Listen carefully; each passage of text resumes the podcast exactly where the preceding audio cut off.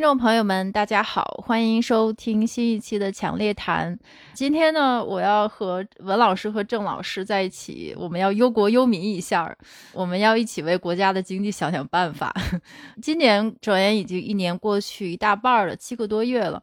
然后呢，经济不好这件事儿其实已经成了大多数人的共识了。开始录之前，我跟文老师聊天儿，现在是暑假，就是往年的暑假，其实夏天都是一个比较淡的季节，就是从经济和市场来看都比较淡。但今年呢，感觉是特别的淡，不仅淡而且丧，可见大家其实对于这个共识已经是比较一致了。所以不知道国家怎么想啊？但是我觉得大多数的普通人还是觉得当下的这种状况是肯定是不正常的，因为我们现在的这。这个境遇呢，跟几年前是非常不一样了，而且看起来似乎目前为止还没有明显的可见的逆转的迹象，所以大家都还是想回到从前的状态。那再加上呢，我们上次直播的时候跟大家也聊过这个资产负债表衰退，这个最近这个概念非常出圈，好像人人都会谈论一下。但这个理论呢，其实本身它没有什么很惊为天人的地方。郭老师这个他自我感觉太好了，他觉得自己发现了圣杯。但我觉得他只是帮很多人说出了那个房间里的大象，就说出了大家都想回到从前的愿望，而且大家都觉得国家还是有能力加杠杆帮我们回到从前。而且大家也发现了很多跟日本的共同点，比如说现在。我们上次聊到的当下的事实呢，还是不管是居民还是企业还是地方政府，大家都没有加杠杆的意愿，也没有这个能力了。就我们做银行的，大家都有一句口头禅嘛，就是如果你最可怕的这种 scenario，最可怕的情况呢，就是你的 willingness to pay 和 ability to pay，就还款能力和还款意愿都没有的时候，那你只有一条路，就是 default，就是违约。嗯，感觉现在这个加杠杆也是有类似的情况。那现在大家都看到了，就都把目光投到。中央投到政府，就是现在比较有多的空间加杠杆的还是我们的政府，所以大家最近也都是这个集中讨论的事件，就是很多忧国忧民的聪明人呐，经济学家，大家最近其实有很多很多的这个建议，随便打开一个经济学的公众号，都会有一些就是我们怎么走出一个困境啊，我们经济怎么转型啊这些建言献策，然后我实在是看到太多了，但基本上说到底还是要不要加杠杆这件事儿，国家要不要出手。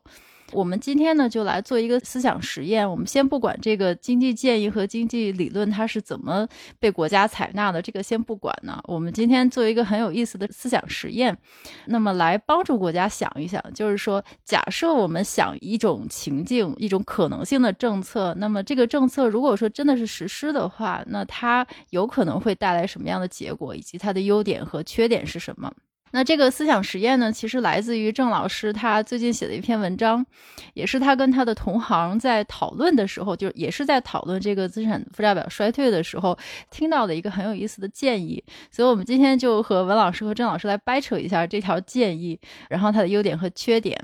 那我们今天做的是思想实验啊，大家不要当真。就是思想实验必须肯定有一些前提和假设。我们先假设这个当下确实存在资产负债表衰退这个问题，那我们要解决这个问题。我们先不掰扯这个理论呢，否则这个思想实验就没法做了。那我们就先看一下这个思想实验的建议，然后一会儿让郑老师给大家大概的捋一下他这篇文章的中心思想。就是说，我们现在呢，大家开始假设，现在开始想象，就是假设突然有一天。今天晚上的这个新闻联播头条，这个主持人宣布，就是国家决定由中央发行国债筹集资金，购买各地滞销的商品房，奖励给或者说以很高的折扣卖给有一个孩子以上的家庭，然后托举生育率。我们假设今天晚上在新闻联播中听到了国家这个重大决定，那我们就来预测一下，然后分析一下，如果是真的的话，那这个。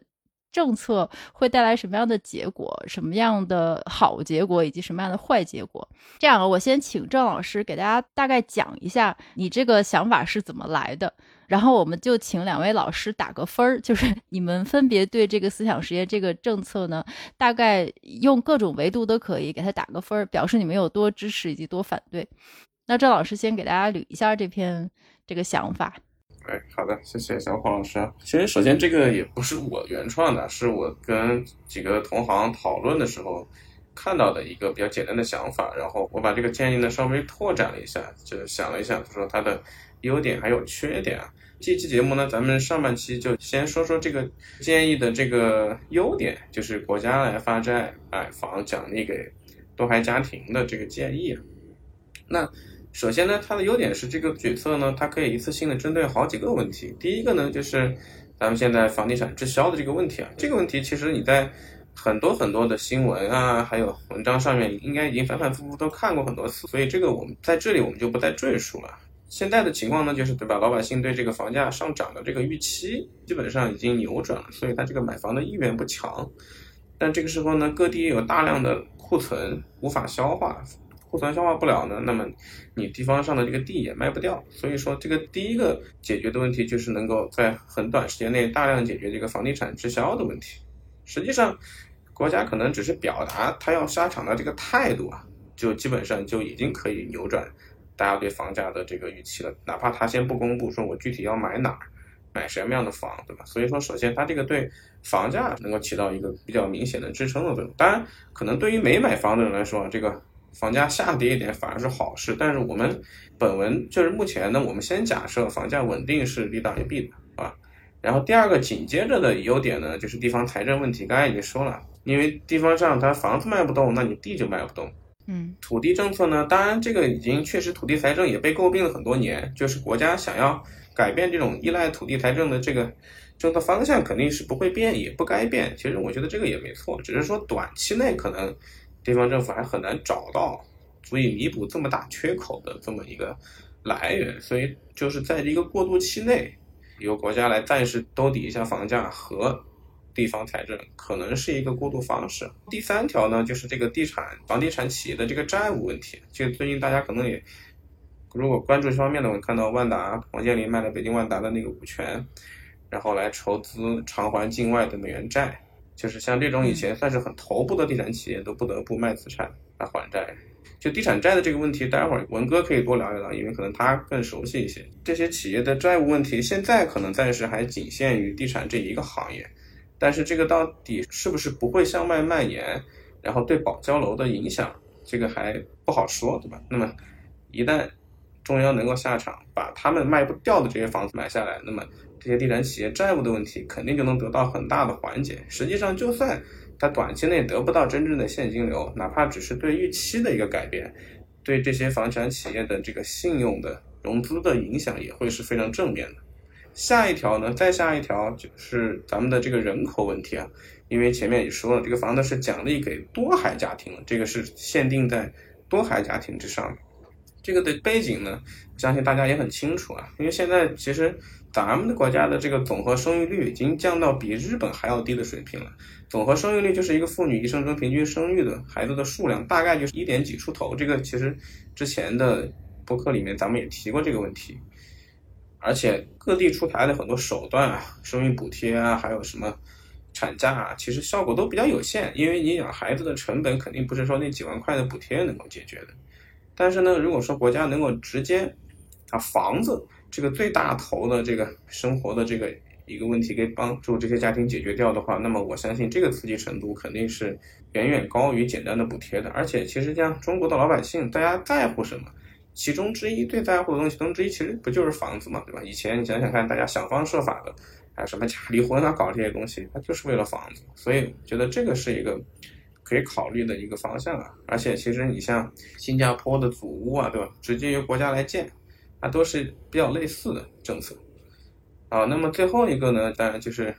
解决这个住房问题，对吧？这个指的就是对已经有多胎的家庭了，比如说已经有两孩三孩的。家庭能够直接解决他们的一个住房，能够改善居住条件。那么这个建议呢，基本上就是建立在当前，就是居民啊、企业、地方政府，它基本上要么没有上杠杆的这个意愿，要么没有上杠杆的空间。所以说，这个基本上呢，现在大家基本上也只有中央政府好像还有这个空间来做。虽然说中国的总的债务和 GDP 的比例已经很高啊，是超过百分之两百，但中央政府的这个。杠杆比例其实并不算高，而且中国的其实债务，这个待会儿我们可以再展开再详细聊一下。就中国的这个债务，它大部分是内债，而且基本上都是国有企业欠国有或者政府欠国有银行的债务。你可以说某种程度上左手欠右手，所以说它这里面有很多操作的空间。比如说你中国同样的杠杆率，中国其实比其他国家其实危险程度是要低很多的。中央上杠杆的空间其实应该是存在的。嗯，行，那么这个基本上大的这个好处呢，就是这么几条。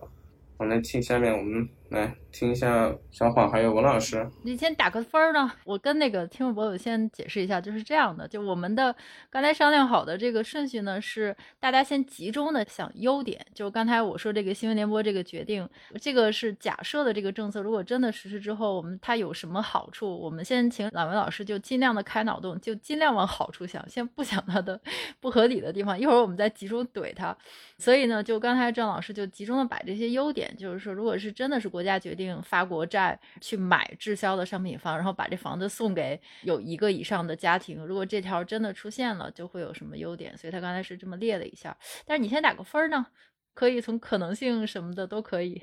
呃，可能性这个我觉得基本上就不用考虑，说实话，这这个就是没有可能性，实际实施的可能性非常小。但是如果说这个政策本身，我可能打个八十五吧。就是这个，待会儿我可以展开讲一讲这个原因。这个是要结合，要咱们把优缺点都聊完以后，才能解释为什么我打这个分儿。对，然后另外我再补充一点，就是刚才小虎老师说，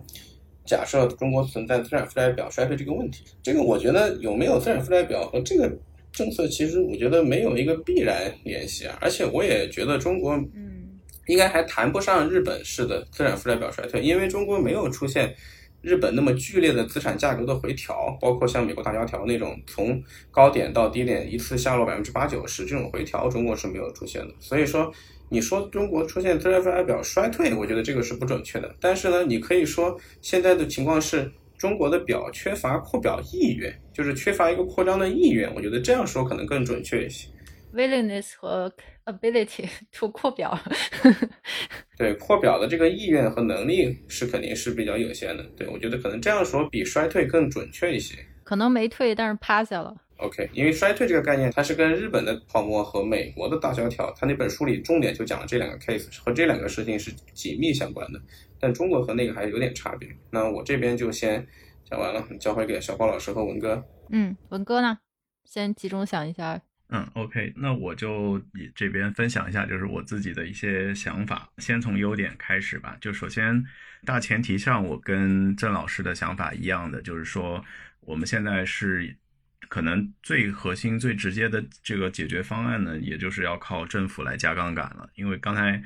其实郑老师也说到过，中国这个中央政府的负债率其实是不高的。那个我其实上次直播的时候，我有分享过一个数据，就是中国中央政府的这个负债率大概是在百分之五十。你相比美国或者一些这个发达经济体，那基本美国是在八十三点三，那其实还是有很大的空间的。因为中国其实过去几轮每次放水呢，它的这个杠杆其实是并没有真正的意义上加在中央政府上。一波是加在了 private sector，就是这些民营经济，加上这个第二波加在了个人，近几年呢又加在了地方政府上。所以说，其实中央政府真正上杠杆的这个力度并没有去的特别的大。那当然，这个也是跟国家的这个比较宏观审慎的这个财政的这个方式有这个一直以来的管理方式有关。的确，我也是认同，现在只有这个方式是最有空间的。下面回到呢，就是这个郑老师文章里面提到的这一个方案。那就这个方案本身来说呢，我觉得你可以把它看成是一种财政支付转移的媒介。这个方案里面其实就是说，把房子作为国家加了杠杆以后来了这些钱，然后把这个钱分配给这个 household，分配给这个个人家庭的一种方式。其实这个你把房子看成一种媒介，这也可以是房子，也可以是消费券。或者说我实际的退税，或者说我实际的发钱，就是说它达到这个效果，就是用这个财政支付转移的方式，把这个钱或者以这个资产形式的钱直接从中央转移到了个人。那这种方式，其实在每一次这个你从这个相对比较发达的经济体的这个刺激方式来看，这种方式是最直接、最有效的。其实我就举一个我们身边的例子，你就像香港，过去几年疫情，每年给大家发消费券。我的观察是，每次消费券到账的那个第二天和第三天，特别 如果是周末的话，你绝对看到所有的商场里面人满为患。对，呃，从大到小的商场，这个从高端的奢侈品到低端的这个什么家用日用到超市，绝对是这个人流量是以前的好几倍。那其实这个就侧面说明，那你说大家不愿意消费，你说香港人在这个杠杆高不高，压力大不大？那我觉得很多时候是超越内地的。大家收到了这个消费券，那这相当于政府直接给你发的钱，你不用白不用。我觉得在一定程度上是能够刺激起大家的这个消费意愿的。那这东西正好是我们中国现在所缺少的。所以说，我觉得这种形式，我先不评论是不是以房子的方式，但是以这种形式的操作，我觉得是我是支持的。我觉得至少这是一个新的尝试，就是我们国家其实在过去几轮刺激中，从来没有做过最直接的这种财政支付转移的方式，来把这个钱从中央转移到私人部门去。那这一点，我觉得是它的一个好处。第二点呢，就是具体到这个以房子的这个方式。我其实之前这个也是开脑洞，就是想过一种方式来怎样又能救楼市呢，又能通过楼市来这个刺激经济。就是假如国家不是说我买一个房子，我直接买了发给这个多孩家庭，而是说，假如我成立了一个类似一个国家的这个这种信用保障基金，那这个基金呢，它也是国家加杠杆发债得来的一笔钱，那这笔钱就直接对接到。现在所有各地正在开工或者说还在停工的这个未交房的项目上，现在这些项目呢，很多时候都是那些违约开发商嘛，他自己都没有钱了，那销售也上不来，也没有钱给这些工程队去发工资，所以很多项目就停工，停工又导致之前的这个断贷。所以说，怎样解掉这个结呢？这个时候国家的这个信保基金过来，我直接真金白银的给到这个项目，就是为了完工保交楼。你缺多少资金，我就补多少资金进去。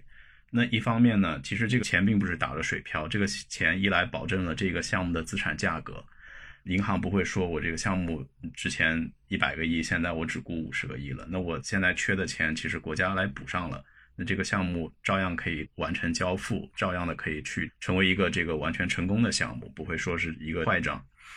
其次呢，这个项目它保证了交楼之后呢，那又能给这些已经买到楼，但是买了楼供了房贷，等着住新房的这些人呢，又能真正的让他们就是拿到这个完工的房子，然后并且能够搬到新的房子里。那搬到新的房子里，又会带来这些这个装修啊、家电啊这些其他的一些这个相关的消费。那我觉得这个解呢，其实也能够拉动，其实原来。光是靠这个销售款来拉动的整个这个房地产的这个具体的交付的一个滚动的链条，并且我觉得实际的也能给到这个大家买房的人的一个信心，我觉得也还是挺重要的。就是说我掏钱买的房子，我提了房贷，这个房子一定在三年后、两年后按预定的这个工期是可以交给我的。那这样我觉得是一个非常大的信心上的鼓励。你像现在，你敢去买这些这个违约开发商的房子吗？对吧？你连不违约开发商的这个新盘你都不敢买了，所以我觉得这个是另外就是我觉得想到国家可以做的，并且跟房地产相关的一个操作，也许这样的可能会更加精准一点。我觉得是从不同的方面去解决吧。就是这样的话，这个方式可能不会像之前郑老师文章里讲那个方式，能够直接跟这个大家鼓励大家生娃和生育率挂钩。但是我觉得可能可以。更好的在地产的这个行业本身，还有去把这个楼市，也是现在中央强调的这个保交付的政策，给更好的去落实执行。这个事情既然是国家提出的，我觉得真的可能现在能做的也只有这个国家去发力了。这个是就是我就这个房地产这个市场本身的一个想法。呃，然后另外就是说，比如说国家像郑老师文章里面说的，国家把这个房子。买了以后，如果是按发配给这个多孩家庭，那我觉得像这些这个商品房，其实可以效仿。像刚才郑老师提到的，就是像新加坡有祖屋，其实像香港除了公屋以外也有居屋嘛，并不是像内地很多理解的，就是说政府的这种福利房或者说分房，它就是那种非常差的房子，或者像贫民窟一样的。其实我觉得也可以尝试，就是比如说政府买来的房子或者收来的这个项目吧，就是说。开发商假设没有钱去继续交付了，假设这个项目直接政府买过来了，买过来呢，那就把这个作为这种就是像祖屋一样的这种类型去，通过分配也好，或者说通过比市场价这个大幅的折价的去创立一个这个独立的市场也好，去卖给直接对接有需求的人，比如说这个多孩家庭，他可以申请去以低价购买这样的房屋。那我觉得这样也做到了一个就是。其实有点像香港或者新加坡的这种制度。那同时，其实你因为是这个有申请资格的、有名额的，所以也并不会影响到说你的这个折价会把这个其他的这个商品房的价格给带下来。那其次，就我觉得收来的这些项目，其实它并不是非常低劣的。其实很多时候，你像这个国内的商品房没有完成的项目，它并不是一个说这个建筑质量啊，是各方面很差的，其实都是按商品房的标准去建的。所以我觉得它的确还是正常的一个这个居住环境，可以满足大家的需求，也并不会因为你是折价购买的，你收获的这个质量就差。所以说，我觉得如果能做到这样统一的标准，并且又额外的专门为了这个有需求的多孩的群体去 create 这样的一个能够精准对接到他们的市场，那我觉得这样的一个方式也是一个就是我们值得推崇的一个方式吧。就是如果我觉得可能会对现在的这个一些社会没有被满足的需求所有帮助。我的这个大概的想法优点就分享到这里吧。嗯，我目前想到的就是这些。嗯嗯。好，两位老师这个优点说的都非常有意思。我大概总结一下，就我们刚才讲的所有优点，然后后面我们下一个阶段就开始集中的怼一下，然后讲一下缺点。我觉得刚才从文老师开始，就是他讲的这些优点呢，其实都非常有意思，而且他。提到了，就是我们开的这个脑洞呢，它的本质就是财富的转移支付。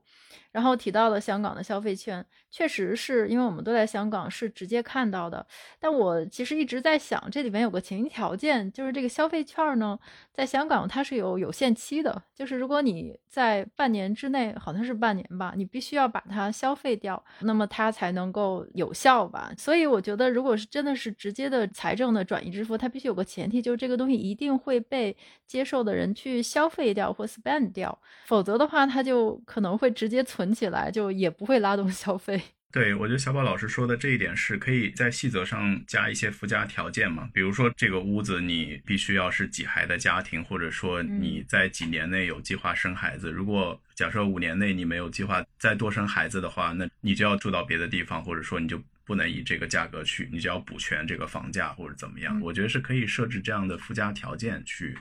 鼓励大家。既然你享受了这个优惠，那我觉得你需要承担去满足它的条件，我觉得也是一个合理的这个政策。我来小补充一点，就是那郑老师，这个像刚才文哥他更多讲的是从。财政啊，转移上啊，还有像房企的这个角度，其实这个政策，其实我觉得它真正说有什么优点，我其实更看重的还是对人口这个问题。嗯，这个问题其实大家都知道是在很长时间里是没有什么解，而且这个问题它不仅很难改善，而且它还有可能会加速恶化。所以这个问题其实是一个比较可怕的问题，就是对于像我们国家就所有面临的风险里面，其实我觉得这个才是人口是最大的一个风险。嗯，而且其他的东西，我觉得。影响其实你多多少少是可以 manage，是可以想办法的。嗯，但这个问题其实非常困难，而且就是发房子这个方法，除了有机会能够刺激生育率以外，还有一点有机会可以引导人口的迁移。因为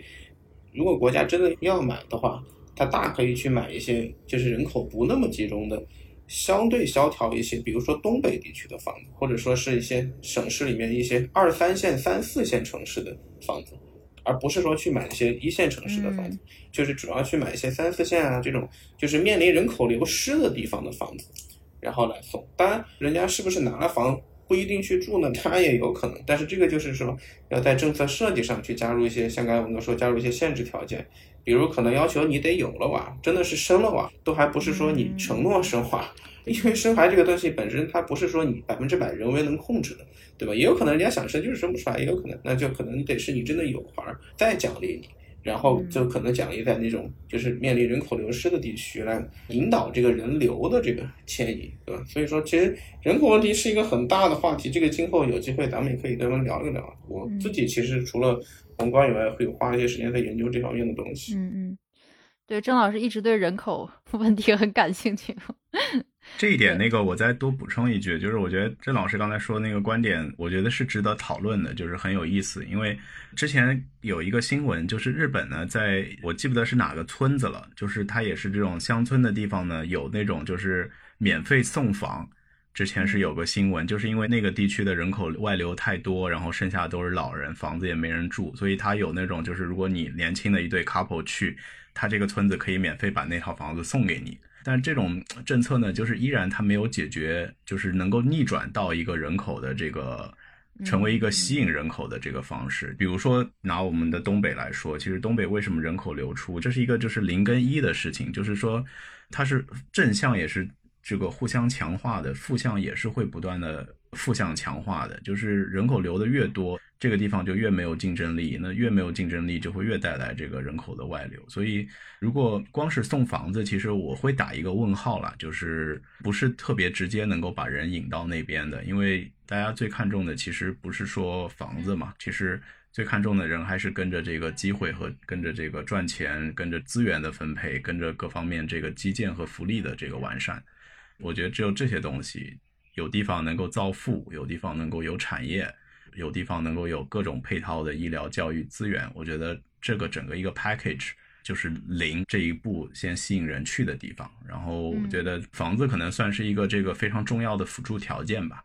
就是我的想法。细节我们要不一会儿集中怼。嗯，我在最后总结一下这个优点啊，就是刚才包括对文老师说的转移支付，然后还有郑老师开始说第一条解决房地产滞销问题，因为这个确实是我觉得也是可以解决的，因为我们现在这个房产滞销问题是真的很严重。我其实录之前我去查了一下，我看了一下，而且它有一个特点，就是说大部分滞销非常严重的地方就是在二三线城市，就刚才郑老师提到的那些城市。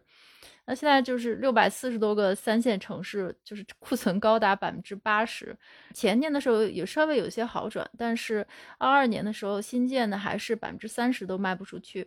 大家都看过那本书，就是写那个这次不一样的那个经济学家。呃，然后他其实去年发表过一篇论文，他其实就是在说中国的这个供应过剩问题，其实大部分都是还是在几百万以下的城市，大概就是二三线城市，比如说对广西，那就是要六年的时间才能消化，但是北京的话呢，要两年，上海大概不到一年。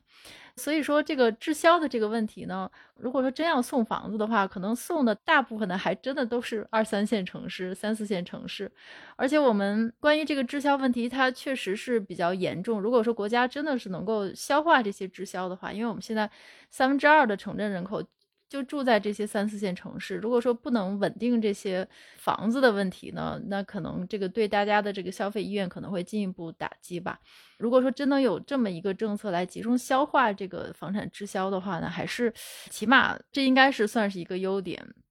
而且呢，可能还是在不改变这种房住不炒的预期和政策的前提下，可以解决一部分滞销问题。但实际上，其实呃，之前有一些地方政府他尝试过这种类似的方式解决滞销房，比如说，我看有郑州还有湖州，就它是鼓励国有企业去收购滞销房作为保障性住房，但是它的用途不是为了鼓励大家生孩子，它就是保障性住房，就是它的用途比较更大一点。但是呢，实际上这类的做法还是比较少见的，所以我觉得我们就姑且把这个解决滞销问题算成它的一个比较大的优点。然后后面郑老师提到了解决住房问题，就是多孩家庭的住房问题，这个我们先不说。反正我看到这条的时候，我就觉得这有没有漏洞可以钻。但是，这个还是我们后面会说细节，比如说我就多生孩子拿到免费的房子，然后我再转手卖出去，等等等等，就是第一胎还是第二胎等等，这这个就细节我们不说了，我们一会儿再聊。然后大家还都提到了，就是解决地方财政的问题。我觉得包括解决地方财政啊，包括这个地产呢，就是房地产的企业这些债务问题，那肯定都是立竿见影的，大家都伸着脖子等着呢。就刚才包括这个王老师提到的这个政策的变种，就是说可能不是直接去买这些滞销房，而是成立这个基金去买这些停工房。我觉得这个其实还是蛮有意思的，我们后面再讨论吧。因为现在的情况呢，最近其实我工作上有。参与到的就是完全是一模一样的情况，但是现在呢，更多是他会用一些 AMC 啊，用一些信托啊，就是把这个信托卖掉等等，就是让这资产管理公司来买这个包的这种方式来解决这个问题。但它的用途呢，其实也是把这些停工的这些资金来补上。但是它呢，它的问题就在于它会有打折，也不会提升大家的信心。后面包括这个人口问题，我觉得也值得好好讨论。但是我觉得。可能把它放在就是缺点方面，因为我其实也对这个 人口问题有一些问题，或者说不同的意见，想请教两位老师。但是如果把它作为一个优点的话，其实我觉得也是优点，因为这个政策出来的话，肯定会让这些家庭们的财务负担会轻松一些。咱们先姑且不管他是要到什么城市去，呃，会不会激励他，我们下面来讨论。总而言之呢，我觉得把这些所有的优点去总结一下，我觉得最大的好处呢，还是提振一下预期吧。因为这些，嗯，说到底都是国家出手的这个动作呢，就是也会。把大家的信心稍微提升一点，那我们下面呢就来集中说一说这个建议的缺点啊，就是因为刚才开始之前，哦，对我忘了问那个文老师打分了，要文老师先打个分儿。嗯，我本来以为可以逃掉这个打分 环节，因为你这打分直接就联系到我们下一部分的讨论。嗯，那我这个如果下一部分讨论完打分，可能这个分要打得更低了。嗯嗯，那要不最后再打分也行。好，我最后再一起打吧。对，因为我们下面讨论它的缺点的时候呢，可能就会直接的涉及到这个政策它的可能性有多大。那么我们还是跟刚才的这个顺序一样，要不郑老师先集中说一下它的缺点，或者是集中说一下你觉得这不太 feasible 的地方。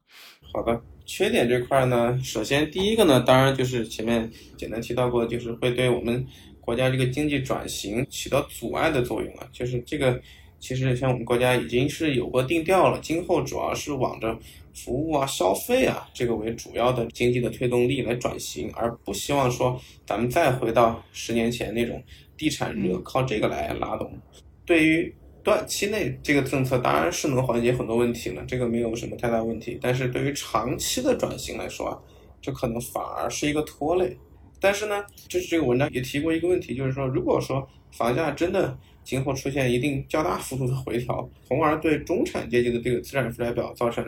打击的话，那是不是也会影响消费呢？对吧？嗯。所以我觉得这个是可以讨论一下的问题。但太难了。整体上来说，这个政策假设真的实施，那肯定还是比较容易让我们又回到过去那种土地，就是房地产经济的那种模式里面。那么第二条呢，紧跟着第一条的缺点呢，那当然就是土地财政的问题了。就地方上土地财政这个东西，在过去特定的历史时期，它肯定是给我们国家提供了不可或缺的资金，对吧？但是它也带来了很多问题。一个是高房价的问题，那还有一个当然就是土地财政的问题，而且可以说现在这种阵痛啊，就是地方上的这种财政困难，这种阵痛，可能在中央看来，在管理者看来，反而是一个机会。如果你没有这个痛，那你也就没有动力去转，对吧？谁都知道转型是难的，我原来的模式过得好好的，我当然没有这个动力去转它，嗯，何况转型本身也是有风险的，而现在这种情况。当然，它是一个有一点是一个困难，但是困难它也有机会在里面。这个机会就是说，咱们可能地方政府现在真的可能得认真的考虑，说是不是我不能再像以前一样依赖土地财政了。而且你从中央的态度上来看，中央对这个问题的态度应该是比较坚定的，所以也不用再指望说还能像回到过去，说中央因为看到现在的困难就松口，就是我们想办法再回到以前那种模式。现在看来，应该这种可能性也很小。其实现在有很多地方政府，它已经开始往一些，比如说像新能源啊，对吧？还有像一些什么大数据啊，在贵州搞的那种大数据中心啊，这些方向去逐渐的转型。它这个其实原因不就是因为它土地卖不动了，对吧？所以说，你如果看长期的这种转型来说的话，如果你你又回到土地财政的话，那可能对这种转型反而也是一个拖累。然后第三点呢，就是。咱们的这个整体债务水平还是比较高的，就是中国的那个债务除以 GDP 的比例已经是超过两百七十，嗯，所以说在世界各国里面肯定算是一个比较高的水平。之前前面文哥也提到，就是咱们中央政府的负债率是不高的，在世界水平里面是比美国更低的。所以这个问题其实看你怎么看，就是整体负债率偏高，但是中央负债率又偏低，而且我也说过，就是咱们的债务很大一部分是自己欠自己的钱。所以说，其实你看起来二百七很高，但是这个和其他国家两百多的这个负债率，其实它还不是一个概念。当然，这个整体上确实也不低，所以这个问题其实就可能看你从哪个角度来看了。然后第四点呢，第四个缺点呢，就是这有可能会变成一个变相奖励富人的这么一个政策，因为往往是比较富裕的家庭，他才养得起二胎三胎，对吧？你说真正是那种很拮据的家庭，他可能根本就不会考虑养二胎三胎这一点。所以说，这个政策可能。搞了半天就变成奖励这些根本就不缺房子住的有钱人。当然，这个回过头来说，如果这个有钱的家庭真的能够对咱们这个人口问题做出贡献，那奖励一套房好像也不是什么 太大的问题，对吧？最后一点就是对人口的这个影响啊，其实是比较难说的，因为虽然短期内你奖励多孩家庭可能可以提高生育率，就是直观的来看，但是也不能排除说它会让房价重新上涨这种可能。大家知道高房价这个东西啊，对吧？它有一个称号叫东亚最强避孕药，就因为它大大推高了家庭的这个生存成本。这个问题其实很 arguable 啊，就是学界对这个问题可能没有一个特别强的定论，说是不是高房价和低收益率之间的这个关系，这不是这么容易下结论，但是肯定是有负面影响。所以说，如果说房价因为这个原因又重新往上走，那长期来看会不会反而对人口问题是负面影响的？这可能性是存在的。又或者说，可能本来这次是一个房价回调的一个窗口期，虽然它对有房的人是一个痛苦，但是对于年轻人来说，或许反而是一个人家上车买房的机会。所以说，长期来看，这个对人口问题的影响其实还不是那么的好下结论。OK，缺点呢，大致梳理一下，就这么多。那么现在换交还给小郭老师还有文哥。嗯，文哥。集中总结一下缺点，这个开怼了，开怼开怼。嗯，我觉得从两方面想吧。第一方面，其实刚才郑老师有提到了，其实我也是会担心这一个，就是关于它的分配和公平的问题。因为首先就是，如果国家买了去发房子，这个首先房子它不是一个小数目，不是说像香港发消费券一万。五千一万的发，就是房子这个一发就是这种至少就是几十万、上百万甚至上千万的。那这样其实很明显的就是会有一个分配和公平。你对接的三孩家庭，一方面有可能这个三孩家庭呢，它像或者两孩、三孩、多孩家庭，它可能像郑老师说到的，你是这种比较富裕的家庭，他愿意多生孩子。那还有一种极端可能性呢，就是。越穷越深的那种家庭，对，我觉得这种也是非常广大的这个群体，并且不能排除的。就是很多农村的，就是可能他本身其实他觉得这种传统观念还是要靠养儿防老，并且这个多子多福或者这些思想，他既没有能力去真的非常好的抚养，给每个小孩很好的资源，但是他又能生很多的孩子，所以这种呢，他也可能是成为，比如说这个政策出台了，它的这个潜在的一个受益群体。那我觉得这两个群体其实有点像我们这个社会的两端。其实真正中间的，我觉得广大的中产，很多时候相对是属于这个社会，我觉得是中间力量吧，就是可以真的带动这个社会前进的一个这个中间力量，相对比较至少是有一定的文化程度，并且从事的相对是属于国家比较鼓励的一些，比如技术产业或者一些比较这个新兴的行业的。但他们很多人呢，他们可能只有一个孩子，或者甚至很多不生孩子的，其实他们并不是这一个政策的受益者。那这样其实就回到了这个分配，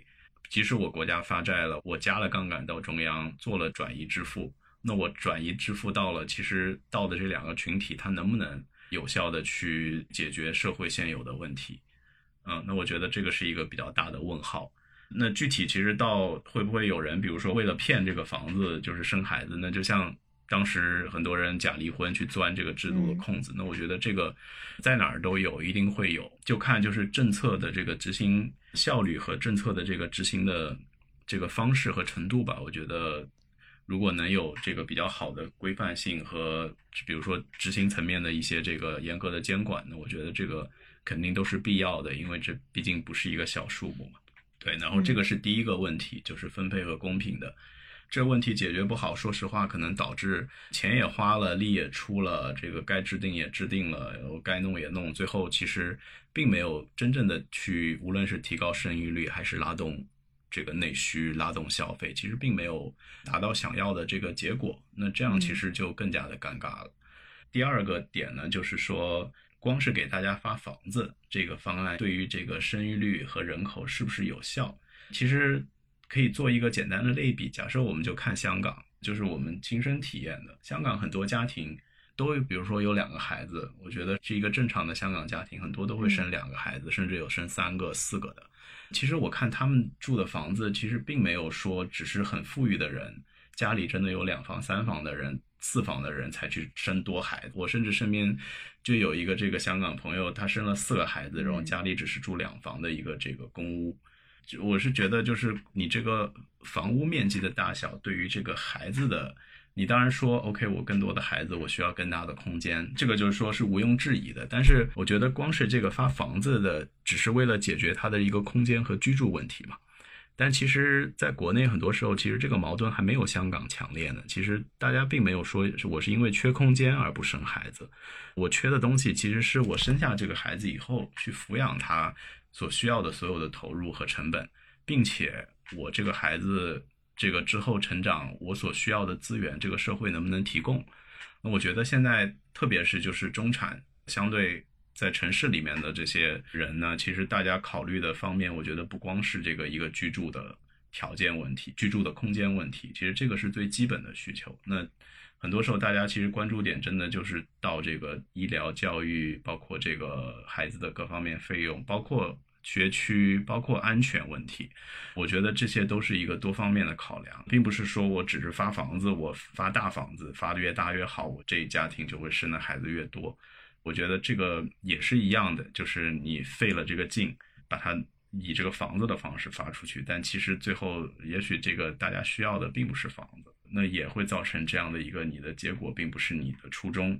那这个其实也是一个这个比较尴尬的状态。我暂时开脑洞想到的这两个点哈，我们可以接下来再多讨论，再发散一下思维，有没有一些别的可能的问题？感觉这两个点都很重，导致这个政策好像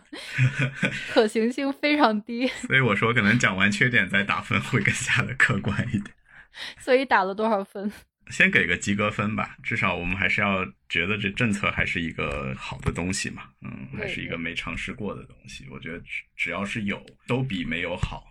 但是具体最后结果怎么样，这个是执行之后的事情。嗯。因为这个政策其实它集中了好几个现在最关键的热词，也就是说现在经济大家顾虑最多的几个热词集中到了这个政策里，房子啊、人口等等。它其实也可以帮我们梳理一下，就是发散一下最近比较关注的几个点。针对文哥的这两个缺点，郑老师有啥补充呢？对，其实我在写的时候都没有写到他的另外一个缺点，就是。执行很难，对吧？就是刚才文哥讲，他执行的问题有很多很多方面。其实如果真的要打分，如果要把具体的执行算进来，那肯定是不可能达到我刚才说的八十五那个分。可能我觉得及格都有点难。你知道，在中国这个大家都知道不患寡而患不均，而房子又是一个大家关注度特别重的一个东西，价值又很高。如果真的去分配的话，很有可能它。就是假设你真的去操作，也许它制造的问题远多于它解决的问题，这个其实是完全有可能的。所以其实我刚才打分也好，还是很多讨论，我都还没有去到说执行层面这个条上来。因为你真的要讨论执行层面，那基本上这个就不需要讨论了，基基本上肯定是不太可能。另外一点呢，就是我的能想到一个，就是先说一下这个经济转型这一点。我也说到，其实我是很赞同国家想要。转型这一点的，因为可以想到，这个世界上没有哪个发达国家是靠房地产变成发达国家的，对吧？你想想看房子这个东西，你又不能出口，你对它的需求度又是有限的，它受制于你的人口，它是有一个天然的上限在那儿。这个行业它肯定会在那儿，但是我们不应该指望说今后这么多年中国经济永远都是靠它作为一个支柱性产业。像比如说房地产，它对咱们中国经济的影响大概多少？有各种各样的测算。包括直接、间接，包括像什么家电啊这些行业，有测算少的认为可能对中国的经济占比可能大概百分之十五到二十，测算多的认为增长超过百分之三十。其实你想想看，这不是一个很好的现象。就是说，它在一定的历史时期里面，当然它是能够发挥很大的作用，但是你真的永远都靠这个东西来推着中国经济往前走。它真的是好事吗？我们还是看看香港。其实土地财政这个东西，很大程度上咱们就是跟香港学的，对吧？香港就是玩土地财政玩的最成功的，但是它带来的问题其实也非常的多。就刚才像王哥说的，很多人他住不起房啊。香港的生育率是比内地还要更低的。像我身边的很多香港同事，像文哥刚才说有四个小孩的，我一个都没有啊。就我认识的很多香港同事，其实都是根本就没有生一个小孩都没有。他这个是一个都没有的。你们俩这公司 就很有意思。那个四个的，的确我觉得算是个例，但是是真的存在的。对我就他一个，应该很少见。嗯，我身边其实也有，我们这儿有一个 intern，有一个就是实习生，他们家五个孩子，也是住公屋，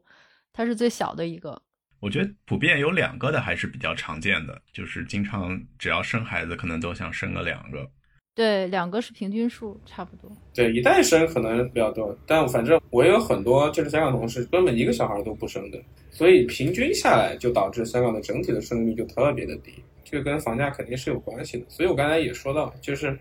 国家想要转型，其实我觉得这个是我完全理解，我也完全同意的，只不过呢。就是这个转型，咱们这么大国家，它不可能说一蹴而就，对吧？它不可能说你一两年房子卖不动了，我们就自动转型成了其他的推动消费推动，这个肯定是需要一个很长的时间去积累的。那么，所以这个政策其实它的初衷也不是说我们要维持土地财政，要维持房地产经济，而是让我们的转型变得更 smooth、更平滑的转型，这个才是我的初衷。包括像假设国家真的买房。它可以设定一个价格，比如说它不能超过这个价格的上限，嗯，避免重新把房价又刺激起来。在操作上，当然它会有很多难度，但是是有很多政策，觉得有很多问题是可以通过政策的设计来规避的。所以说，这个转型是一方面，然后另外一方面就是关于人口这个，其实我看过很多的说法，就是关于人口下降这个，我自己观察到的一个点，这个点可能跟这个政策没有太直接的关系，就是为什么？生育率下降有一个我自己的一个观察，就是因为生孩子有很高的娱乐机会成本问题。我为什么说这个呢？因为我有好多朋友跟我说的都是这个原因，就是他们为啥不想生小孩呢？因为他们现在过得很开心，打机的打机，冲浪的冲浪，爬山的爬山，露营的露营，就是有各种有各种各样的娱乐可以去做。那一旦生了小孩，你基本上这些东西都已经很难再去做了。你周末基本上肯定是跟你的小孩绑定了，当然你也可以获得很多别的快乐，就是孩子给你的快乐，当然也是那些其他的那些娱乐不能比的。但是对于还没有小孩的人来说，他们肯定是体会不到这个。就我身边跟我表达过这个观点的人，年轻人特别多，但是我好像从来没有在哪个学术文章上看到过这种说法，就是年轻人对这种娱乐机会成本的看重啊。其实这个这个倒跟我们这个政策没有太大关系，我只是把这个东西提出来，提在这儿。对，刚才赵老师和文老师说那两，就这两点，关于人口，还有赵老师这个文老师说的这个公平问题，还有就转型啊，土地财政。其实我觉得整个这个建议呢，它最后落到的点上，还是一个就是说我们怎么转型的这个问题。其实说到底，这个建议就是今天整个的这个思想实验的核心呢，就是你要不要改变现状，或者是改变现状，到底要不要再加杠杆儿，就是之前的回到老路的方法来改变这个现状。我觉得今天就又不得不提到这个辜老师 Richard 库老师的理论，因为他的建议，我为什么？就是他这么出圈呢，我我倒不觉得他的建议有多对，就不一定是中国一定是像日本当年一样，只是因为他的建议就像皇帝的新衣那个小孩一样，他说出了大家心里都在想或者正在盼望的事儿。他是建议中国不要把时间浪费在货币政策结构改革，就是所有精力都放在财政刺激上就好了，发钱或者说财政政府加杠杆，然后才能保持经济运转等等。所以说。其实他说出了很多大家都想做的事儿，就是要再回去，就回到以前，就回到之前的舒适区，而就不要再继续走新路了。新路好辛苦啊！就是他说出了这件事儿。但是我觉得《金融时报》其实我前两天看一篇文章，他写的其实挺好的。他的题目就是说资产负债表衰退有力的解释错误的药方。他大概的意思呢，就是说前车之鉴，或者说以前的。大家看到的一些历史的案例或做法，并不代表我们后面还要做一模一样的事情。然后这篇文章就有一个观点，就是说这个 Richard Ku 他的理论呢，其实忽视了经济的一个方面，就是说经济它不只是一张资产负债表，你天天总是拿这资产负债表来对比经济，真实的经济不是表啊，它不是只是体现为会计的形式或者说数字，而是。体现为千千万万的这个企业和个体的博弈，还有互动和相关。所以说，企业借钱投资还钱，储蓄还是还债，它不是说只是因为这个表的压力，它更在于是它对未来的预期。我非常同意这个观点。其实说到底是一个预期的问题。就我对预期这件事儿是非常非常上头的。如果说我将来读博士的话，我一定 重点研究预期这个问题。所以说他的文章是说，大家不要把问题搞错了。真正的问题就是我们怎么把这个预期。和信息支棱起来，嗯，不管你是用什么方法，就是这个信心回来才是最重要的。所以说，这个文章是说我们还是要重启结构性改革。其实整个这个建议呢，也是我们刚才讨论了很多，这个重点也是在这里。然后最近不是那个什么温差，宏观经济的温差这两个字不是刷屏了吗？就是那二季度 GDP 出来之后，大家就是说什么宏观经济数据很好，什么我们创新呐，什么绿色结构转型都是结构性亮点。但是这个微观经济主体感受非常。冷，所以这个就是经济的温差，不是最近经常刷屏。所以说，这个微观经济的大家的感受之所以很冷呢，就是因为还是大家看到很多失业呀，然后消费的信心还是不足啊，房地产的问题，出口啊，这个企业的利润还是很低迷。所以说，他是切身感受到的这些东西，它就是一个预期和信息的问题。所以说，这个怎么才能把这个温差、这个温度调高？其实还是要怎么把这个信息支棱起来。嗯，所以现在很多经济学家的建议其实都是落在发行这个国债上，所以我觉得大家还是没办法绕开之前的一些思维的惯性嘛，所以才有了各种围绕着这个加杠杆的一些建议。但刚才郑老师提到这个土地财政的问题，我还记得你们应该都看过那篇赵燕京老师二零一四年写那个很有名的文章。就是说，土地财政这个问题，其实这个也是回到刚才郑老师说的那个点，就是说我们的改革要有多平稳，怎么样才能把这个改革变得更平稳？那么，除了是不是适当的考虑一下杠杆，然后让这个转型更平稳，还有这个土地财政这个问题，要不要就直接真的是要把它放弃掉？我记得那篇文章它的整个的意思，当然那个文章写的很早，它大概的意思就是说，土地财政在中国的经济中是一个必不可少的关键的作用，就是说它是一个非常高效的融资模式嘛，就我们不用外部征服就能够得到原始积累，所以它的意思就是说，我们在找到一个好的替代模式之前，不能。就真的把它放弃掉，或者说砍掉，就完全用各种结构化改革，就把这个土地财政完全就是放弃掉。我觉得这个也是一样的，就是我们怎么样才能找到一种方法，就是在中间既可以平稳的过渡。就比如说，美国之前它不也有土地财政嘛？就是它建国之后的一百年吧，百年的时间，它也是依靠土地财政。然后后面才是被这个财产税、地方政府财产税所所代替，所以它是用税的方法来解决这个问题。所以说，我们是不是也可以用税制的改革等等，慢慢的来代替它，而不是一下子就把它放弃掉？这个也是一些观点了。但我觉得这个税制的改革是更复杂的，这可能得需要一代人的时间够不够？这个可能就是一个更麻烦的事情。对，刚才文老师提到的那个。总结的非常好，就是这个分配与公平的问题。说到底，就是在这个出台这个政策的时候，可能这个才是一个最重要的事情，因为它直接关系到整个社会的平稳，或者说稳定的转型。所以，文老师刚才说的那个。我觉得是真实的情况，就是说郑老师提到的一点，就是他有可能变成奖励富人，所以就是他有可能在分配与公平方面是非常不合理的。就这件事，我觉得是真的。就是我在这么多国家看到的情况，确实是两个极端，就是穷人和富人爱生孩子，不生的真的都是中产。这个在哪个国家都一样，在新加坡、曼谷，然后英国等等都是一样的。我觉得现在跟以前不一样了，就是说中产是变成了受经济周期影响最大的这么一个族群，因为这个整个阶级就是被信用扩张过去这几十年的信用扩张啊、技术发展催生出来的。所以说现在信用收缩、经济下行，肯定直接影响了这些人的安全感，他肯定是不升的。至于这个 entertainment，就是这个娱乐成本。我觉得它其实折射出来一个问题，就是说生活方式还有教育水平的问题，当然也有年龄的关系。我觉得刚才郑老师说这个房价是最大的避孕药，但我觉得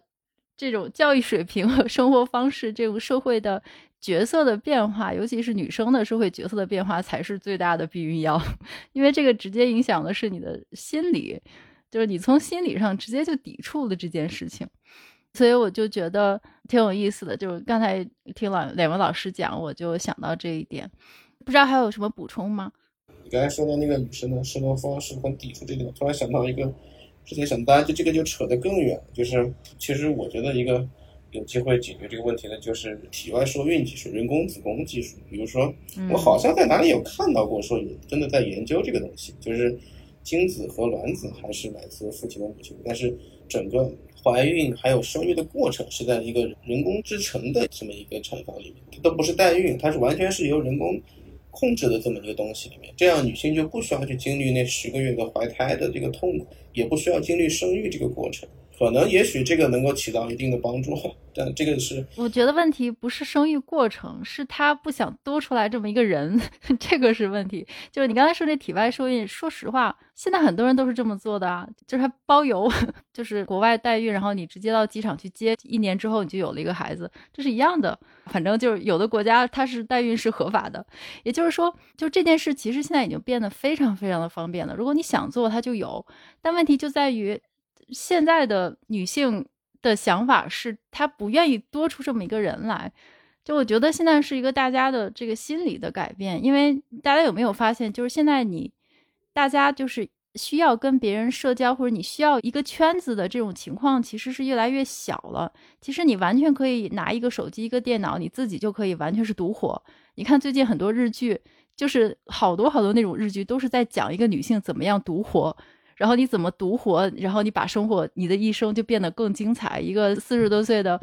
或者是五十多岁的，就是阿姨或者是姐姐，她就完全是自己每个周末就是用各种方式去 entertain 自己，就是独活，真的是太享受了。它现在是一种趋势，这也是技术的发展，就是真的是能够让你只要有一部手机、一个电脑，你就是真的能独活，你不太需要依赖别人，或者说你不太需要有另外一个人在你旁边。就是一个家庭呢，我觉得这种家庭观念是越来越淡了。在三十或者以下的人，可能都是这种想法吧。我觉得大部分都是这样。我觉得小宝老师提到的这一点特别有意思，就是首先，我觉得从你的角度，因为你作为一个职业女性，然后也跟这个 呃不是独活了，就是职业女性，我觉得你是这个符合这个范畴的嘛。然后我觉得从你的角度的。这个思考是非常有意义的。从我来观察呢，其实我觉得有两个原因造成了现在的这样的一种情况，就是一方面，我觉得对于女性，特别是就是中国的女性，我觉得我们这一代人面临的就是过去的这个五到十年，其实我觉得是一个中国的这个女性的自我和独立意识，其实是在觉醒的一个过程中。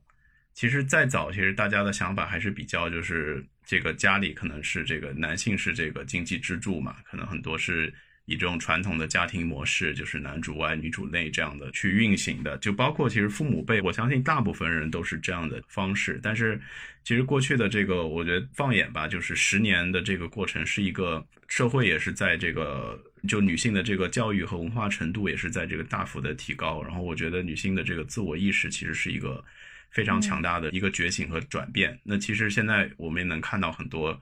包括这个社会上的一些文化，比如说对于这个家里妻子的尊重、尊敬，并且这个其实更多的男性也是去做家务呀，然后宠妻呀，其实也是一种就是说对外是一种挺好的一种文化，就没有说被这个社会所不接受，或者说跟传统的这个观念有所冲突。其实反而很多女性是觉得获得了更多的这个幸福感。我觉得这种情况是整个这个社会的文化和风向的一些改变吧，这个是一方面原因。然后第二方面原因，我是觉得现在的随着就是整个物质生活的丰富，其实为什么能独活，就是因为满足你自己的这个基本生活的物质需要是变得非常的容易，并且唾手可得了。这个其实，在很多发达国家反而更加明显，就是你比如说日本刚才提到的，因为日本你其实。你自己的基本生活是非常便宜、非常容易满足的。你去在便利店买东西吃，各种各样的东西都有。然后你买台手机，你买台电脑，你有电、有水、有网，其实这个都是非常基本的生活需求，基本没有什么成本。那随着这种基本生活的成本大幅的降低了，其实就导致你如果不去追求一些别的想法和别的这个大的一些抱负的话，其实你只要在你的基本生活之中。去享受这样的一个生活是完全可以独立生活的，你也没有必要非要依赖另外一个人，或者说非要找一个伴侣。这种物质生活的改变也在一定程度上促进了这样的情况的发生吧。我觉得有这两个原因的驱动。对，是的。就说到人口，我想再多跟两位老师聊聊，因为刚才郑老师也提到，就是你觉得人口问题是最大的问题，其他的相比之下都不是事儿，什么？地方政府债务啊，或者是房地产，在人口问题面前，你觉得这个是最大的问题？嗯，我这个倒想跟两位聊一聊，就为什么你们觉得它到底是不是一个最大的问题呢？我这个问题可能有点不是主流啊，非主流，因为现在主流大家都是说人口是一个太大的问题了，这个生育率比日本都低，就整个国家的经济，包括整个的经济模式，不管是保险呐还是怎么，反正都是。整个社会的一个支柱呢，就是你从未来变现的抽成没有了，越来越少的情况下，那可能将来可能会崩溃等等。但我其实最近一直在想，它到底是不是一个真的问题呢？他 为什么这么想呢？就刚才我们聊到的都是，其实说到底啊，这个东西现在之所以出现这个情况，生育率低，我作为一个女性来讲，我觉得这事儿特别容易。其实它。最主要的原因，生活成本只是一个，但是最重要的原因还是女性的思想的变化。因为男性的生育意愿再强，你也没办法生，对吧？就得只能是落在女性上。如果女性没有这个主观意愿，你在这个社会你是不能逼她的。所以其实说到底是女性思维价值观的变化是一个非常大的因素。但我觉得还有一个是算是自然规律吧，就是我们已经完成了人口转型的周期。对吧？现在这种情况已经跟之前不一样了，从人口年龄结构啊、寿命啊等等，就是情况已经跟八十年代之前都已经是不一样的。所以，我们总数就是开始下降。问题是我们如果再放眼看一下，就是说这个下降也不是中国自己的问题，日本、韩国、俄罗斯是吧？意大利也都有。而且呢，这是一个很自然而且不可避免的过程，就是从社会发展呢、经济发展都是这么一个趋势。但它也不是没有好处，就比如说你人口下降，然后女性的社会地位提高，它反映的就是说更自由啊，更长寿啊，大家更长寿，然后社会更进步啊，女性的社会地位更高啊，就社会角色的变化，这些对人口结构是有影响的，但它其实是反映好的一面。然后另外，如果人口少了，那么大家的就是比如说孩子的照料啊，然后更多人就能够付得起大学学费啊，受更好的教育啊，等等，就是推动性别平等等等，甚至是 ESG 还有帮助，对吧？你个环境。就是可以减少 global warming，至少你可以减少一下人类的足迹啊，就是生态减少对这个资源的竞争等等等等。还有一个问题就是说，它其实并不会影响到全球总人口的总数啊，因为我们中国的人口下降，但是全球人口数量还是在增加的，而且它增加的速度也并没有放缓。从全球范围来说，就我看到那个数据是三零年达到八十五亿，然后再过大概五十年达到一百多亿的峰值。因为欧洲、中国、亚洲的人口下降，但是像非洲、印度，人家的这个人口增长率还是很高，所以说就平均一下，只要不影响全球总人口，那这个人类就不会灭绝。那大不了我们可以放开一下移民政策嘛。那日本当年的问题很严重，是因为它不放开移民政策。那美国的生育率也不是很高，但是它就是有意无意的放开，不管是合法的还是非法的移民，它就是能够让人口就是移民来流动，所以它这也不是个人类灭绝的问题。就我不知道我这么想是不是有点 非主流，但是我觉得它为什么就变成了一个这么严重的问题？这个我可以先简单回答一下。看这个问题，首先肯定是对一个国家来说的，就是如果你说全世界确实，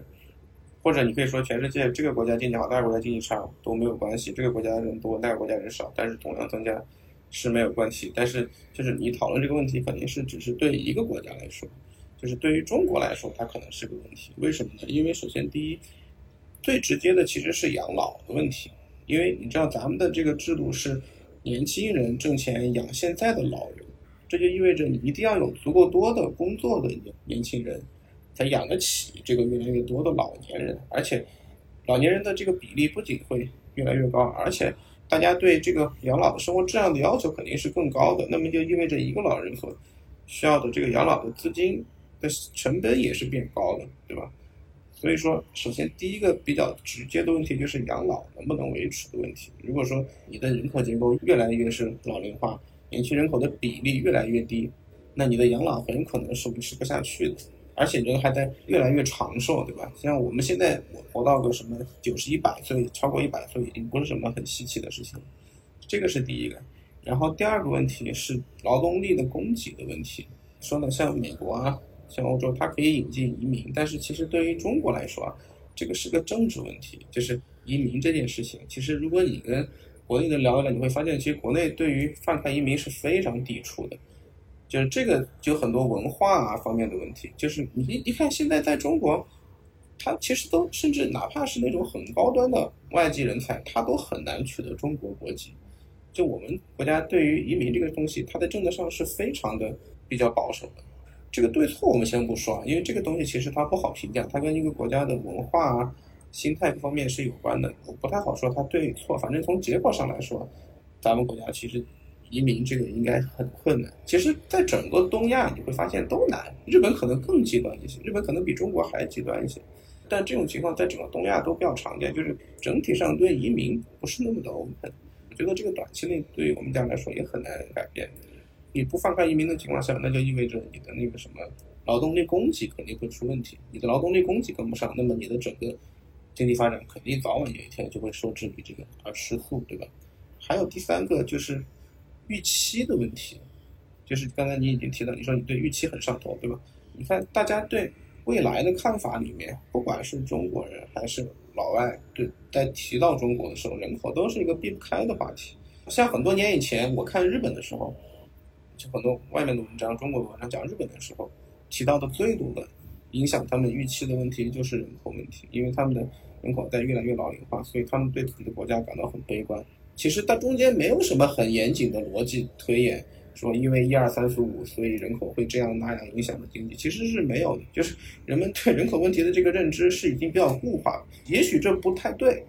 就像你说的，也许大家过于悲观了。但是反正大家。对这个东西，它对预期的影响就是存在的，尤其是对长期预期的影响是非常固化的，是很难很难改变的。这个就是比较直接的一个原因。当然，你说像资源消耗量减少，就是跟 ESG 更环保，这个没错。但是你要知道，现在的这种经济模式啊，这种资本主义的经济模式。它其实本质上很大程度上，它就不是那么环保的。它鼓励的是消耗更多的资源，生产更多的生产，更多的消费，甚至是更多的浪费。浪费这个事情，其实对于经济发展、对于消费反而它是好的。就是咱们现有的这种经济发展的模式、这种思路，根本上它就不是那么 ESG 的。当然，你可以随着技术的进一步改变这个问题，但是除非你说。我觉得经济不发展，经济倒退也不是问题了，因为大家的资源消耗量都减少了。那你可以说人口下降可能也不是问题了，但是你很难说服大多数人都同意这一点，对吧？因为这个毕竟涉及到大家的生活质量的问题，大家的收入的问题。嗯，但我觉得这才是最终的解决方案，就是要改变你的想法、原思维的惯性。反正人口为什么它是一个问题，这个我就先说到这儿。对，然后看看文哥有什么补充。嗯。好的，关于人口这个问题吧，就是中国现在面临的情况，我觉得是就是中国的整个产业和经济结构的布局，过去一直是依赖着就是假定人口是一个非常多的需求，是永远每次都是会不断的产生的这样的一个前提下去设置的。就拿几个例子来看，首先房地产，那房子其实背后很多在这个前几年 booming 的时候，大家的基本面的逻辑。也是想着啊，中国的这个人口是人口大国，那还有那么多农村人要进城，然后要买房子，那房屋的自有率还很低，那大家都是以这个的逻辑，那这个逻辑也是 based on 你的人口基数是非常大，并且就是当下你的这个人口需求是一直存在的。然后第二个呢，就是看经济结构上面，那经济结构上面，比如说中国过去依赖的这种劳动密集型产业，这个制造业。这种中低端的制造业，你全世界都是 Made in China 的东西，那这个也是 based on 这个你有源源不断的年轻的并且便宜的劳动力，那这个也是人口带来的。那其实你从这两个很重要的这个产业就能够看出，其实中国现在整个经济的这个布局和结构还是按照人口非常多，并且能够不断提供无论是内需还是说便宜的劳动力的这样的一个假设去做的。那现在为什么国家对于这个人口问题也很看重，然后社会有很多的担忧呢？其实就是说，如果接下来这一个基本的逻辑被改变了，并不是能够持续的有人口的增长，产生内需，提供便宜的劳动力，那现在国家的这样的一个经济和结构产业的布局，那不就是不 work 了吗？就现在就面临着一个大的这个经济转型。我觉得这里其实，我觉得真的应该赞赏一下，就是我们政府。其实我不是说别的，但是我觉得，就这届政府提的这个说“百年未有之这个大变局”嘛，我觉得的确，我觉得从各方面分析，这句话是一句非常有智慧的话。的确是面临了跟过去的很多年的这个逻辑都不一样的一个未来结构。所以说，他这么定力的想要去推这个经济转型和这些东西呢，我觉得真的，你从长远来看，你如果把它作为一个长久之计、百年大计的话，我真的觉得在做一个正确方向的尝试。另一点呢，就是关于这个生育率的问题啊，就是我其实刚才查了一下之前这个实际的数据，就生育率的这个衡量，就是说平均一个女性生育孩子的个数嘛。嗯，那我觉得这个个数呢，它其实跌破二是一个非常明显的指标。那其实从过去几个国家，大这个我们就是跟这个日本、美国、中国三个国家比，其实日本跟美国是在七十年代就首次跌破二了。美国是在七十年代初，然后日本晚了两三年，大概七五年左右，首次跌破二了。然后中国呢是正好晚了美国二十年，就是在这个九十年代初首次跌破了二。嗯，真的跌破了二之后，其实我觉得并没有说影响到我们整个这个经济的发展和增长，反而九十年代之后，甚至两千年之后是中国经济的一个非常强大的 booming 的时候。但是生育率其实一直是在这个一点几，一直是在二以内的。而且在这个美国，在这个九零年代，当时这个克林顿推崇经济新政的时候，其实经济是在一个复苏中的。那它的这个生育率在九十年代其实是短暂的突破了二的，然后一直持续到零八零九年这个金融危机之后，它才再次又跌破了二。所以我觉得，就是生育率来看，光是这个生育率下跌，其实并不是一个跟这个经济是一个非常强的关联。但是我觉得核心问题在于你的这个经济结构和产业有没有适应着这个人口结构的变化而去调整。那我觉得这个才是最核心的东西。你对于人口的变化，你经济一定要去调整。所以为什么又回到我觉得国家的这个大的这句话的战略？其实我觉得提的是很对的。不论是往哪个方向尝试，那也许现在大家都不知道该去到哪个方向，或者说都有一个比较模糊的这个方向的概念。但是我觉得至少去尝试去转型和这个改变结构，或者说去啃一些原来的硬骨头，不要去再依赖以前的假设之上的老路是非常重要的。我觉得是一个真的长久之计。嗯，我就最后再提一点，就是实际中国现在的这个劳动力到底是不是在一个欠缺的状态？是不是因为人少了而缺人？其实我觉得这个问题一直也是有点矛盾的，因为一方面你看就是。中国所有的这些行业，大家感觉都在卷，那卷的原因就是因为供应过量，那这个职位就没有增长，或者说跟以前持平，那其实并不是在真的缺劳动力啊，这个又降薪，又是从这个金融机构一直卷到开滴滴的，其实涵盖面还挺广的，大部分这些很多行业其实并不缺人。其实反而这个是供应过剩的，但是又有些地方呢，你又觉得是缺人的。就我举个简单的例子，就是我的爷爷前段时间身体不好，所以晚上需要找一个护工过来照料一下他，就晚上陪他起来一下或者扶一下他。那这个护工呢，就花了很多很多的劲，最后这个都找到一个这个临时在医院晚上打扫的人愿意过来做的，但他其实做了两个月又觉得辛苦又不做了，那就完全。根本找不到这样愿意晚上来陪夜的护工，我觉得这个情况在以前，就至少在前几年是从来没发生的。就是你完全可以找一个农村过来愿意进城，就是做一些体力劳动的。我觉得这种供应是以前是从来没有觉得是在一个紧缺的状态，但是现在我们真的是能够感觉到，那这些又是缺人的，所以就导致什么？我觉得现在的人口是在。从这个农村或者城市周边，这个比较低端的，是没受过太多教育程度的这一部分劳动力进入城市从事一些中低端劳动的这一层次，其实是很欠缺的。但是其实反而是在这个城市本身的劳动力，其实我觉得并不缺人。就是你看青年失业率也那么高，然后你还鼓励大家生娃呢。那怎样去解决这个就业的问题呢？所以最核心的还是说，你的产业和经济结构没有为人口的这个变化而目前还没有说调整到位或者做好准备吧。就是我们当然对未来，我觉得一直应该有一个这个乐观的心态吧。嗯，希望就是能够探索出一个方式，或者说遵循一些自然的规律，去让整个生活和社会，包括我们的经济，去更匹配我们人口的变化。对，这个是我的想法。我补充一个，就是这其实应该放前面说。其实对于国家来说，可能它的人口总量不见得特别重要。你看美国只有我们，对吧？四分之一，对吧？美国是三亿，对吧？就是我们三分之一、四分之一左右的人口，但是它的经济总量却比我们更高。但是你一个特别重要的问题是，你的人口的那个年龄结构是特别重要，就这个结构可能比总量是更重要的。就是你的结构不能太老龄化，因为就是我刚才说的养老的问题。老年人他肯定他没有那个生产的能力，然后他的消费也比较的局限，他也不太可能说像年轻人一样经常去看电影啊、去旅游啊，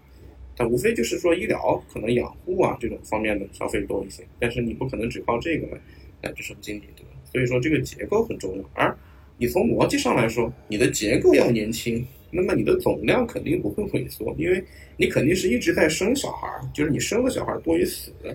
去世的老人，你的总。那么你的结构才会年轻，嗯，而这就意味着你的总量不会下降。你明白这个意思？就是虽然总量可能没有结构重要，但这两个又是必然联系的。你不可能说我的总量在下降，但是我的结构又变得越来越年轻。这个从逻辑上它就是不成立的。这个逻辑一定要提到。我觉得你前面说的一个点也很对，就是说其实不见得说我们一定要保持一个很特别高的总量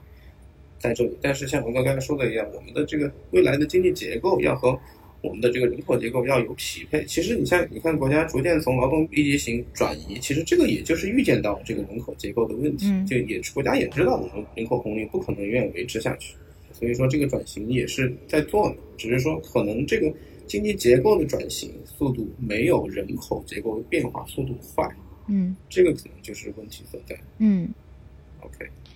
对，我觉得两位老师最后说的都特别好。原本以为今天的讨论又会很丧，但后面并不觉得很丧，因为至少我们就是这个问题是看对了。就是如果你连这个问题都没找对的话，那你后面再怎么做，可能都是达不到点子上。至少我们认清楚了问题到底在哪里，后面怎么做的话，可能只是一个时间问题。但我觉得。希望不会拖到像日本三十年，哎，但是话说回来，日本人家好像也没有什么不太好的地方，但这个我们先不讨论了，我们留到下回再讨论，专专门找一期仔细讨论一下日本。